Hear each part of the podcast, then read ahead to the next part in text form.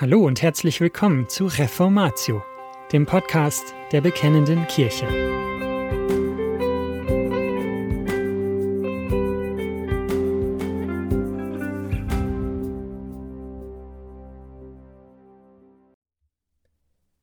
Die Verheißung der Beschneidung des Herzens. Teil 5 Die zwölf kleinen Propheten.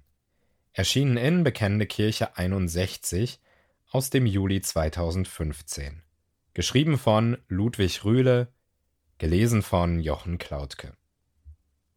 In dieser Artikelserie haben wir bereits die zentrale Bedeutung der Verheißung der Beschneidung des Herzens in 5. Mose 30, Vers 6 für die drei großen Propheten Jesaja, Jeremia und Hesekiel behandelt.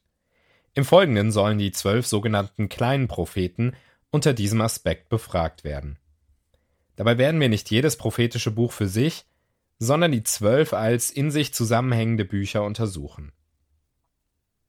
Keine innere Umkehr trotz des Gerichts. Wie die drei großen Propheten verkündigen auch die zwölf kleinen Propheten Gericht über ein von Gott abgefallenes Israel und auch über seine Nachbarvölker. Aber auch sie verheißen stets wieder das zukünftige Heil. Das Thema der Umkehr des Volkes zu Gott und der Veränderung des Herzens durch Gottes Eingreifen wird vor allem am Anfang und Ende des Zwölf-Propheten-Buches behandelt. Das ist schon deswegen beachtlich, bedenkt man die Zeitspanne, die die kleinen Propheten abdecken. Sie umfassen einen Zeitraum, der lange vor der babylonischen Gefangenschaft einsetzte, bis zur Heimkehr und Neuansiedlung des Volkes. Es wird deutlich, selbst das schrecklichste Gericht Gottes über den Abfall des Volkes vermochte die Menschen nicht zur Besinnung und zur Umkehr zu führen. Zwar kehrten einige Juden nach 70 Jahren Gefangenschaft wieder in das Land Israel zurück, sie bauten auch den Tempel und die Stadt Jerusalem wieder auf.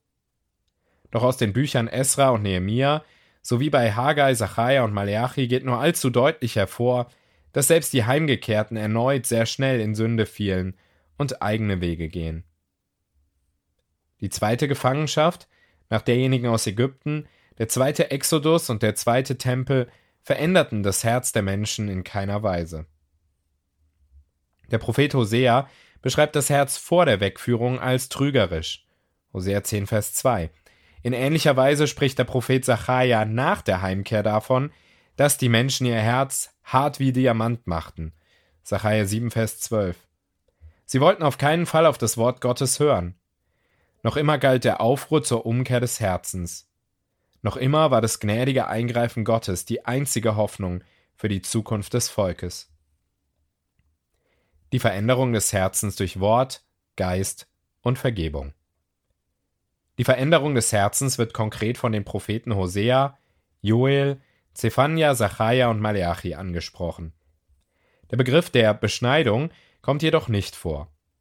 Auch hier wird der Zustand des Herzens vor und nach der Veränderung mit anderen Worten zum Ausdruck gebracht. Dennoch wird die Verbindung zur Verheißung der Beschneidung des Herzens deutlich. Gleich in den ersten Kapiteln des Propheten Hosea ist die Rede vom Gericht, aber auch von der Wiederherstellung des Volkes. Die Wiederherstellung des Volkes wird damit beginnen, dass Gott zum Herzen des Volkes reden wird. Hosea 2, Vers 16. Auf diese Weise wird betont, dass die Initiative zur Umkehr des Volkes bei Gott liegt und durch das Wort Gottes erfolgt. Das Volk wird im Zuge der Rückführung auf das Reden Gottes und auch auf das Handeln Gottes reagieren. Hosea 2, Vers 17.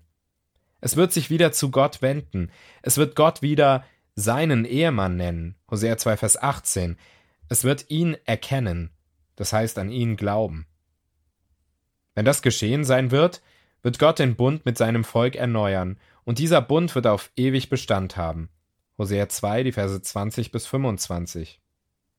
Anstatt widerspenstig sein Herz zu verhärten und Götzen anzubeten, wird das Volk von Herzen an Gott hängen.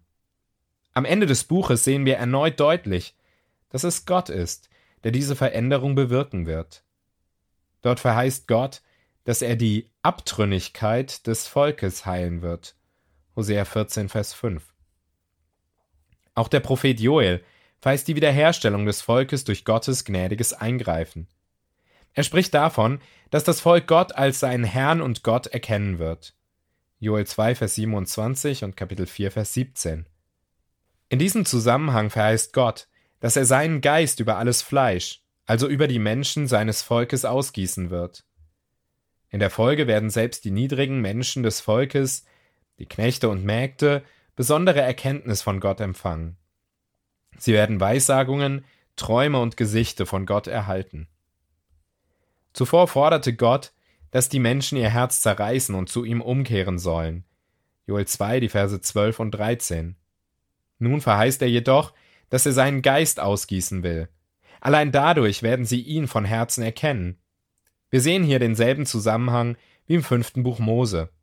Während das Volk zuerst aufgefordert wurde, sein Herz zu beschneiden, 5. Mose 10, Vers 16, verkündet Gott am Ende des Buches, dass er selbst das Herz beschneiden wird, da das Volk dazu nicht in der Lage ist.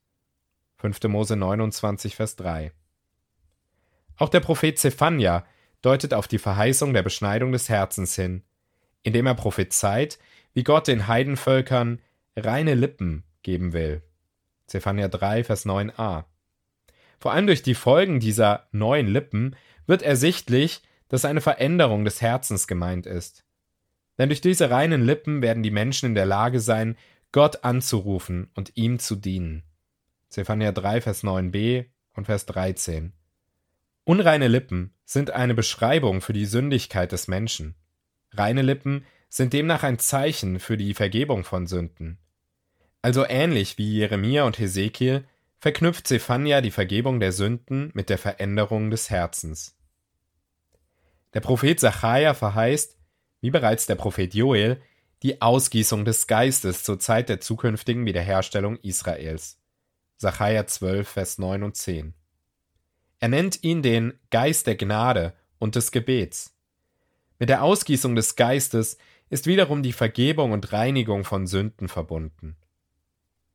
Eine letzte Erwähnung des Herzens und seiner Veränderung findet sich im Propheten Maleachi. Dort wird ein Prophet, nämlich Elia, verheißen, der das Herz der Väter zu den Kindern und das der Kinder zu den Vätern wenden wird. Malachi 3, 23 und 24. Zwar ist an dieser Stelle kein ausdrücklicher Bezug auf die Verheißung der Beschneidung des Herzens genommen, aber es wird deutlich, dass durch das Wirken dieses Propheten das Herz eine Wandlung durchmachen wird. Im Kontext der Verheißung des kommenden Tages des Herrn geht es bei dieser Wandlung nicht nur um einen Versöhnungs- und Einigungsprozess im Volk, sondern auch um die Zuwendung zu Gott und um den Gehorsam zu seinen Geboten. Die Veränderung des Herzens und der Messias. Auch bei der Betrachtung der zwölf kleinen Propheten ist es erforderlich, nach dem Messias zu fragen. Es ist unter anderem der Prophet Maleachi, der die Veränderung des Herzens und das zukünftige Heil mit dem Kommen des Messias verbindet. Maleachi 3, Vers 1. Außerdem sprechen die Propheten Micha und Zachariah am ausführlichsten von einem zukünftigen herrlichen König aus der Linie Davids.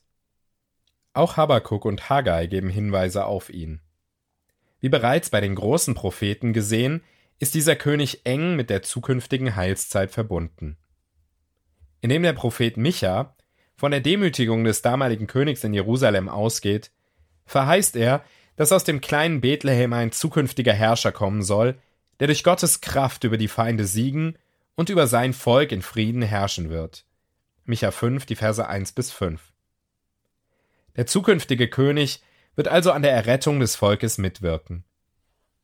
Habakuk spricht ebenfalls von einem zukünftigen König Gottes und verwendet dabei nicht nur den Begriff Messias für diesen König, sondern bringt ihn auch wie Micha in direkte Verbindung mit der Errettung des Volkes. Gott wird demnach mit seinem Gesalbten zur Rettung des Volkes ausziehen. Habakuk 3, Vers 13. Hagar richtet eine besondere Verheißung an Zerubabel.